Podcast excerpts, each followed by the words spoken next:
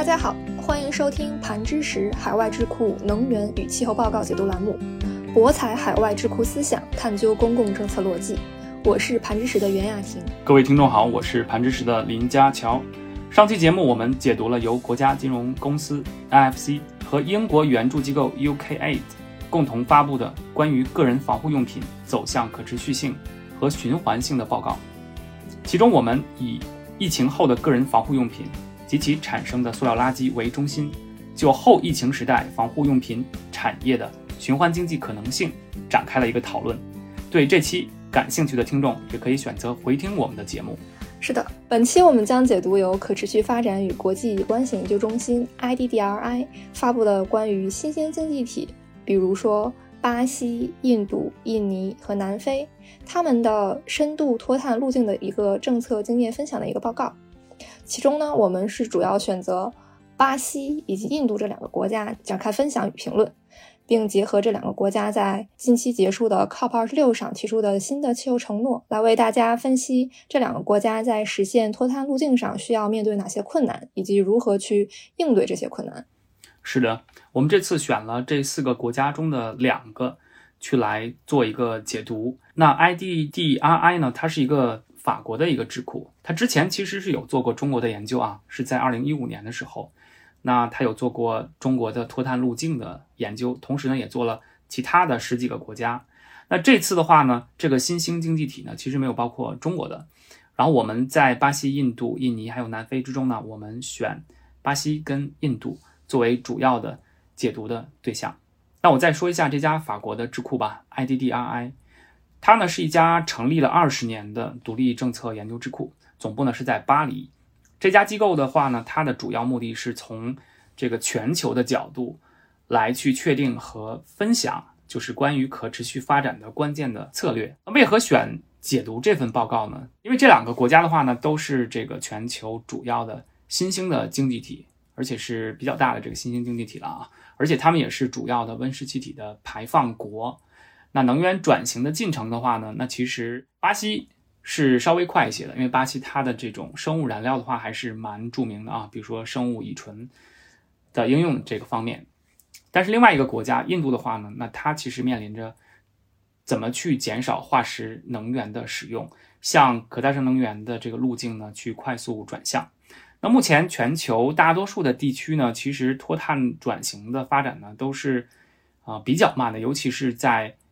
发展中国家当中。那目前的全球温室气体排放数据呢，是跟各国具体的减排行动之间呢还存在着差距。那这个的话呢，其实我们能在刚刚结束的 COP26 当中呢，会发现其中蛮大的张力啊，就是发展中国家这个阵营跟富裕国家、发达国家这个阵营之间。那这其实也说明了在实现碳中和或者是净零排放路径当中，就是不同的经济体，新兴的比较不发达的经济体跟发达经济体啊，他们所需要的这个低碳转型呢，其实是路径都不一样的。那也涉及到说这个脱碳技术的经济的可行性是不是能呈现出一个可持续的一个方案。那从本质上来讲呢，其实是跟政治啊、经济啊都有关的一个问题。也就是说，各国的政府呢其实是需要明确在转型期间呢有哪些可选的方案。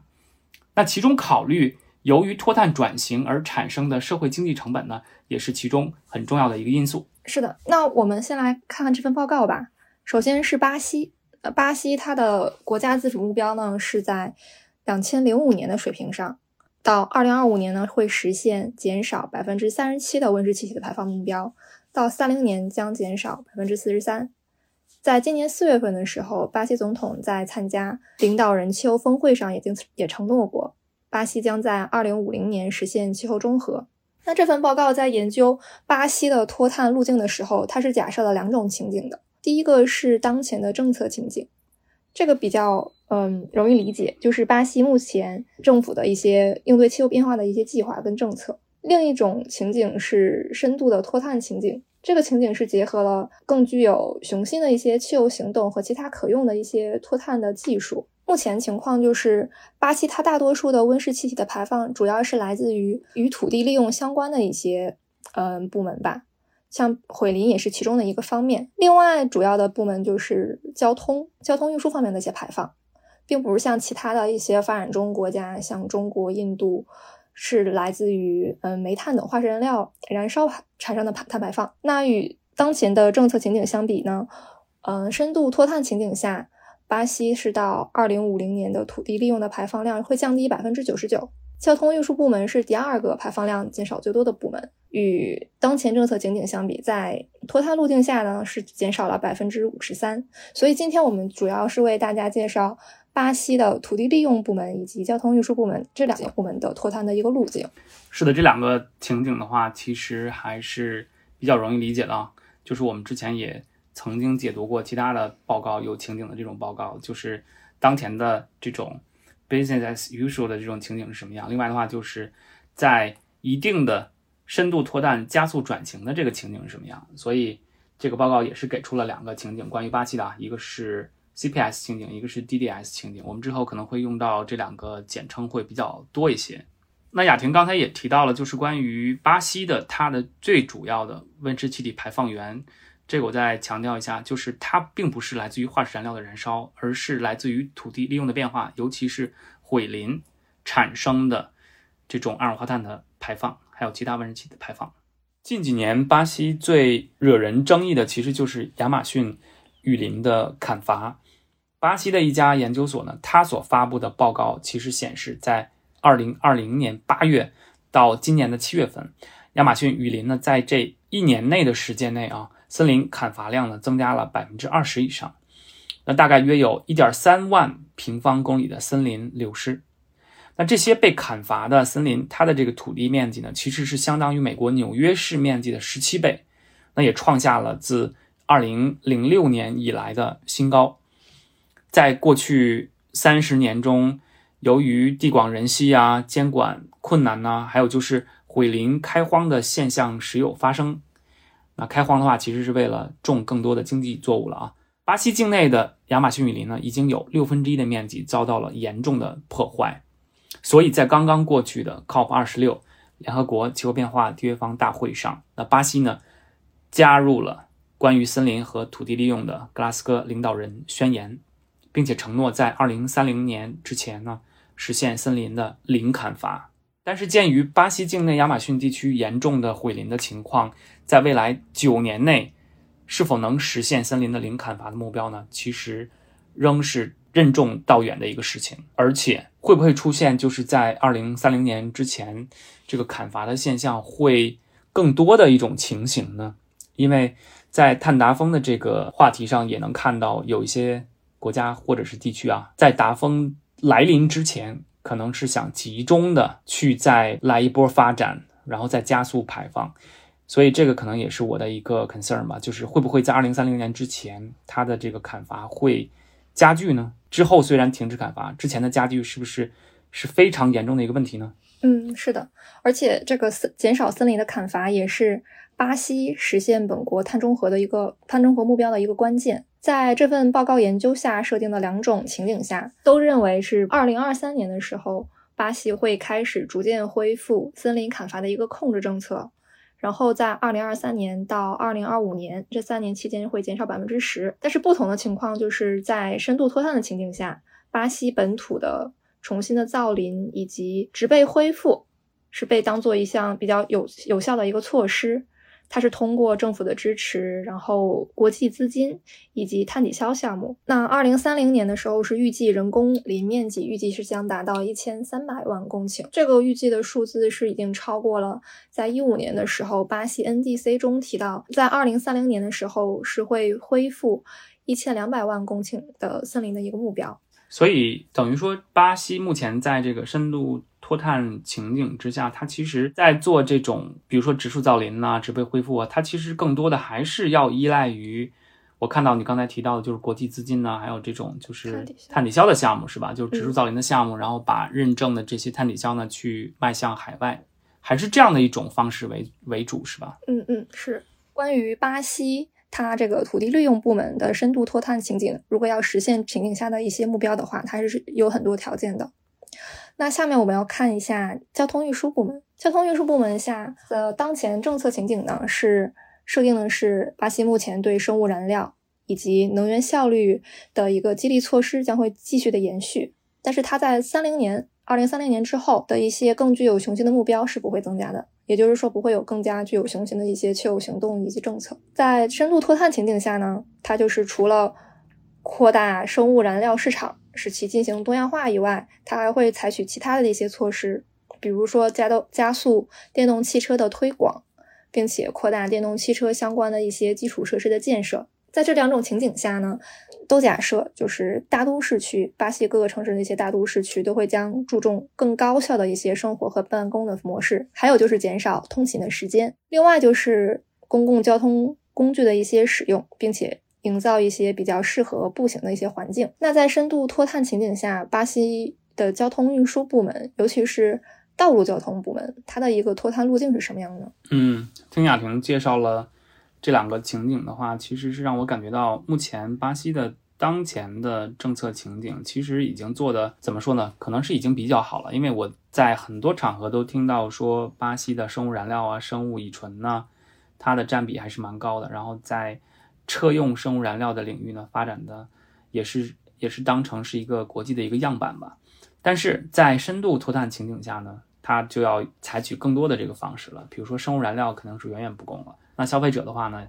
应该去偏向采取更高效、更环保的这种出行的方式，比如说电动汽车，还有就是生物燃料的车呢，是现在已经在做了，那它可能是要在加大这个规模。另外的话呢，巴西将把更多的投资啊，是用于电动汽车充电基础设施的方面，去加速的去推广电动汽车。那这个不光是在巴西啊，现在在全球各大主要的经济体在脱碳的这个过程中，无非就是选择电动汽车或者是氢燃料电池汽车，那更触手可及的话呢，还是电动汽车。那在公交的这种电气化或者是提高公共交通的优先级方面的话呢，那巴西它还是想促使人们去更多的去，比如说去使用公共交通。当然这个前提的话，就是政府要去增加公共交通工具的这种便利性以及这种可达性。另外的话呢，就是怎么样去减少驾驶私家车的人，他的这种出行需求是能够得到替代跟减少的。那在道路交通方面的话呢，深度脱碳的这个情景下，其实他们模拟分析了，就是2045年巴西呢将禁售传统的燃油车。这个在深度脱碳情景下，然后2045年这样的一个情景，是不是有一点保守了呢？这给我打一个问号吧。那同时的话呢，为了进一步加速电动汽车市场的渗透率，深度脱碳的情景呢，它是假设说，那几乎一半的汽车保有量在2045年的时候将由混合动力车、插电式混合动力车还有就是纯电动汽车组成。这个情景之下，跟当前政策情景也就是 CPS 情景相比的话呢，那深度脱碳情景下私家车的保有量呢当然是比较低的了。那每1000名巴西居民他拥有的车辆呢是326辆，而当前的政策情景下呢，每1000名居民拥有的汽车的数量呢是456辆。这也对应了前面提到的，就是在深度脱碳的情景下，人们更优先的去选择公共交通的这种出行方式，就替代了对私家车的拥有的这种偏好，大家都去做公共交通了。那除了技术跟发展目标之外的话呢，那其实在这个经济措施方面，巴西的举措呢，在深度脱碳情景下呢，其实也是值得关注的，是吧？是的，在深度脱碳情景下呢，碳定价的政策，比如说碳市场机制下的碳抵消的信用，或者是对其他行业中化石燃料燃烧产生的温室气体排放征收的碳税，都属于碳定价的政策。那在深度脱碳情景下呢，碳定价的政策也是为不同的部门提供了到2050年实现净零排放所需的一个减排量，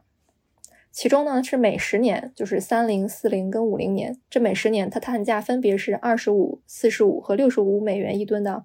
二氧化碳当量，就可以实现到2050年温室气体净零排放的这个目标。所以在短期内呢，在交通运输部门除了设定短期内应定期更新内燃机能效的一个目标，对汽油或者是柴油征收碳税也是有必要的。另外，政府还需要部署一套关于公共交通优先级的一个补充政策工具，比如说增加对公共交通系统的一个补贴。这几种方式呢，可以在短期内实现快速的一个温室气体减排。除此以外呢，提供一个长期而且稳定的碳价，可以诱导经济主体来选择更低碳的一个技术。那我们聊完了巴西的两个重点部门的脱碳，也就是土地利用还有就是交通部门的脱碳之后呢，我们再来看一下印度。那印度的情况的话呢，跟巴西是有蛮大的一个区别的，刚才我们也提到了。那主要的话呢，是它的能源的部门，能源转型怎么去加快。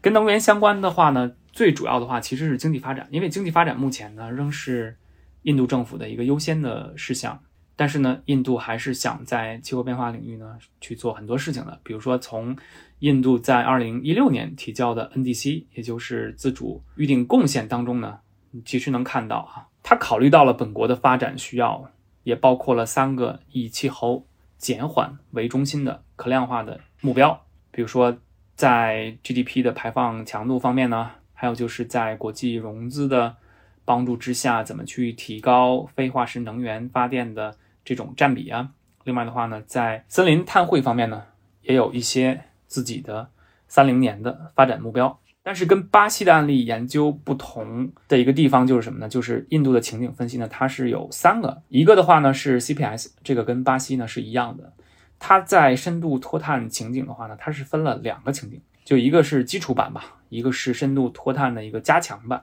那这2个情景的话呢，其实都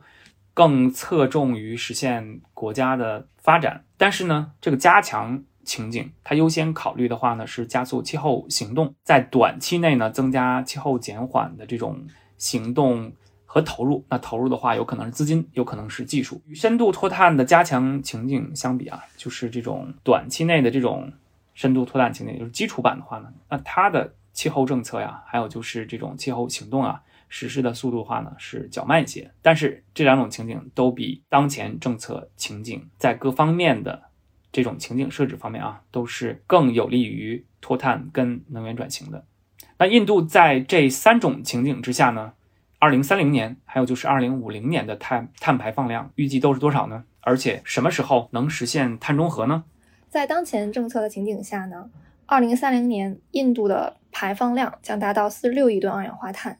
那在2个深度的脱碳情景下，分别是44亿吨二氧化碳和42亿吨二氧化碳。那由于每个情景下，就是这3个情景下，它都增加了对于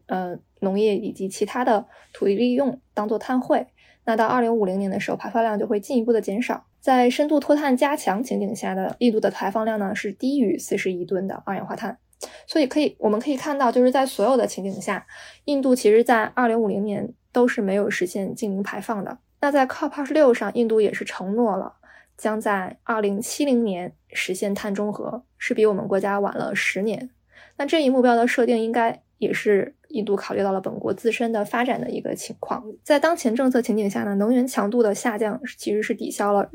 印度人口以及收入的一个增长，所以预计碳排放量是依旧会增加的。那对于深度脱碳情景下呢，深度脱碳情景的能源强度是在2030年到2050年间是有一个下降的幅度是比较大的。那这下降的主要原因其实是由于电力部门的一个脱碳，以及在30年后工业啊以及交通运输部门使用的化石燃料是逐步转向碳密集程度比较低的一些可替代的燃料。那在加强版的这个深度脱碳的情景下呢，能源强度其实是在15年到30年之间是比较高的。这部分的原因主要是因为它在15年的时候是刚开始，就是分阶段的一个脱碳，是比深度脱碳情景是要快一点的一些气候的行动。在30年后呢，是逐步减少化石燃料的一个使用的占比。另外，在石油以及工业部门是会使用 CCUS 技术，也就是碳捕获与封存的技术。所以总的来说，印度的这个能源强度的下降主要是由于能源系统的一个技术性的变革以及结构变革的一些共同的作用。印度的情况其实跟中国是比较相似的，就是对化石能源尤其是煤炭的依赖程度还是非常高的啊。那中国的话，这个煤炭占能源消费总量应该是 60% 以下了现在。那印度的话应该还是在将近 70% 这样的一个情形吧。那如果你看2016年印度电力部门产生的这种温室气体排放，它的总量的话呢，其实是占整个印度的温室气体排放总量的 40% 啊，有40%是来自于电力部门。那主要是由于它的电力部门是以煤电为主。那排在第二的话呢是工业部门，大概占了印度总排放的将近 19%。 农业的话呢和交通部门的话呢，它的占比呢都在 14% 左右。那所以在 COP26 上，印度其实它提出了2070年碳中和的目标。那在这个之外呢，印度呢也在最后一刻其实是达成了格拉斯哥气候协议当中提案中修改一个退煤的一个措辞，因为印度对这个还是蛮介意的啊，印度跟其他几个国家还是蛮介意的，他不想使用退煤这样的一个措辞，想把退煤也就是 coal phase out 变成 coal phase down， 也就是减少煤炭的使用。那并且的话呢，在签订禁售燃油车的这个协议方面呢，印度呢其实也有自己的一个承诺，并且呢也引发了一个热议。这个能体现出来印度其实是在煤炭还有交通方面可能会加速转型，这个进程可能会加快。那所以我们今天就主要介绍报告中呢关于印度用煤最多的电力部门，还有就是用油最多的交通运输部门，他们的脱碳路径到底是什么样的。那首先是电力部门啊，刚才我提到电力部门的话呢，它是以煤电为主，所以它的脱碳的进程呢，在这种深度脱碳情景之下呢，能看到啊，就是印度它实现碳中和，电力部门是尤为重要的。因为随后的话呢，它是会影响到就是终端部门的减排，比如说用电的可能是潜在的话就是交通啊，还有就是建筑，比如说建筑的供暖来自于这个电供暖。那交通的话呢，那其实就是电动汽车，对吧？这是终端部门的减排，是非常依赖于电力部门的这种能源的供给的一个转型，从化石能源为主转向以可再生能源为主。而且主要呢碳密集的部门当中呢，电力部门的排放量降低的幅度呢是非常大的。在深度脱碳情景之下，就是从2030年的10亿多吨二氧化碳减少到2050年的4亿多吨二氧化碳排放。那在这儿我指出这个报告中的一个问题吧，这个报告其实中间的单位是有用错的地方。比如说我刚才在提的那个数量啊，它其实用的是百万，而不是用的10亿，不是这个 billion， 它用成了 million， 这个地方用错了，我给它指出一下啊。那另外的话呢，就是煤炭在印度发电中呢是主要来源。那2020年就是煤炭占印度发电容量的这个装机容量的占比呢，其实是在1/2以上。所以减少煤炭的这个发电呢，是电力部门减排的一个重点。刚才我也提到了，在深度脱碳的这个情景之下呢，估计呢逐步淘汰煤炭无疑呢是印度减排的主要动力之一吧。而且在2080年左右实现碳中和，那这个是它的这个模拟情景中提到的，但现实中印度已经提出了2070年碳中和这样的一个目标吧。所以这个报告怎么说呢，就是时效性来讲的话，可能也是它的一种研究的一个模拟情况吧。那目前的话，印度以化石燃料为基础的发电能力呢，从2006年在2/3左右，那下降到了就是在2020年的将近 60% 这样的一个程度。那另外的话呢，就是可再生能源发电的这个能力，它的这个目标呢是从2010年的这个100吉瓦啊，100吉瓦，那增加到了2015年的175吉瓦。那在19年的话呢，应该是在450吉瓦这样的一个规模。那正在呢向非化石燃料发电在转变这样的过程。那这个是一个基本的一个情况了，我在这再说一下。那在深度脱碳的情景之下呢，由于转向核电、可再生能源发电，还有就是大型水电，那二氧化碳的排放量呢将大幅的下降。那同时呢，在这两种脱碳情景之下呢，就是向替代能源的转变，会导致2030年还有就是2040年煤炭跟天然气呢这种搁置资产的情况呢会有大比例的增加这样的一种情况。是的，那如何加速印度的电力部门的能源转型呢？报告指出，在短期内印度需要解决的挑战主要包括燃料的一个可用性，就是如果从煤炭转向天然气的话，另外就是氢能以及可再生能源储能的一个问题，还有核能以及大型水电以及蓄电池成本的一些问题。那核能呢，它是可以帮助印度替代煤炭来成为国家电网的一个基本的负荷，从而实现净零排放。所以国内的一些核能的发电行业也需要一些来自国际上面的支持，包括资金以及技术上面的一些支持。那关于印度在 COP26 上提出的这种退煤措辞的修改，我个人觉得这个措辞的修改没有那么大的问题，就是究竟重要的是什么，其实还是你怎么去快速脱碳，尤其是在2030年2040年这样的一个尺度，你怎么去快速的去摆脱对煤炭的依赖，这个路径到底是什么样的。另外的话就是印度它的碳排放达峰到底是在什么时候会发生，然后达到峰值的这个量是多少，我觉得这个是非常关键的，而不是一个 coal phase down 还是 coal phase out 这种措辞。而且印度在这方面它其实可选的方案也不多，它对煤炭的依赖是显而易见的，对自己的这种能源的资源的这种禀赋就决定了它对煤炭的依赖还是在10年、15年这个尺度上不会摆脱的。那我们下边再来看一下就是印度的交通运输部门嘛，这个部门是占印度总的碳排放量的将近 14% 吧，这样的一个比例。那其中的话呢，道路交通呢是占主导的地位，大概是占了交通的总排量的90%以上。那所以就是加速电动汽车的发展对于印度实现道路交通减排呢是至关重要的，这个毋庸置疑的。那随着电动汽车的发展的这种政策跟规划的不断的推进啊，那到2050年的时候，跟这种现在的这种现有政策相比呢，那深度脱碳的这种加强版这个情景之下呢，那交通运输部门的总排量呢是要减少非常多的啊，就是在2030年这个尺度是减少了约60%，那到2050年的时候呢，那减少了约 85%， 这个比例相差还是蛮大的。那其实就是体现了深度脱碳的加强版它对于电动汽车的这个重视，因为电动汽车在减排贡献中呢，这个情景之下呢是最大的。那在这两种情景之下呢，到2050年氢能作为替代燃料的占比呢其实都是有所增加的，都在 5% 上下去浮动吧。我刚才说的两种情景呢是深度脱碳的这个情景中的这个加强版跟基础版。那在深度脱碳的加强版这个情景之下呢，那印度到2050年交通部门几乎啊已经是完全实现了电动化。所以总的来说，就是印度它这个交通部门脱碳的一些路径主要是依靠电动汽车的普及推广以及节能技术，还有就是生物燃料方面的一些措施。另外呢，还有就是关于多式联运物流等措施实现电气化。这个多式联运物流主要是在货运方面，前面主要提到的就是关于道路交通方面。那当然了，交通部门的电气化的前提也是电力部门脱碳才可以实现的。对，这个没错。但是在印度的这种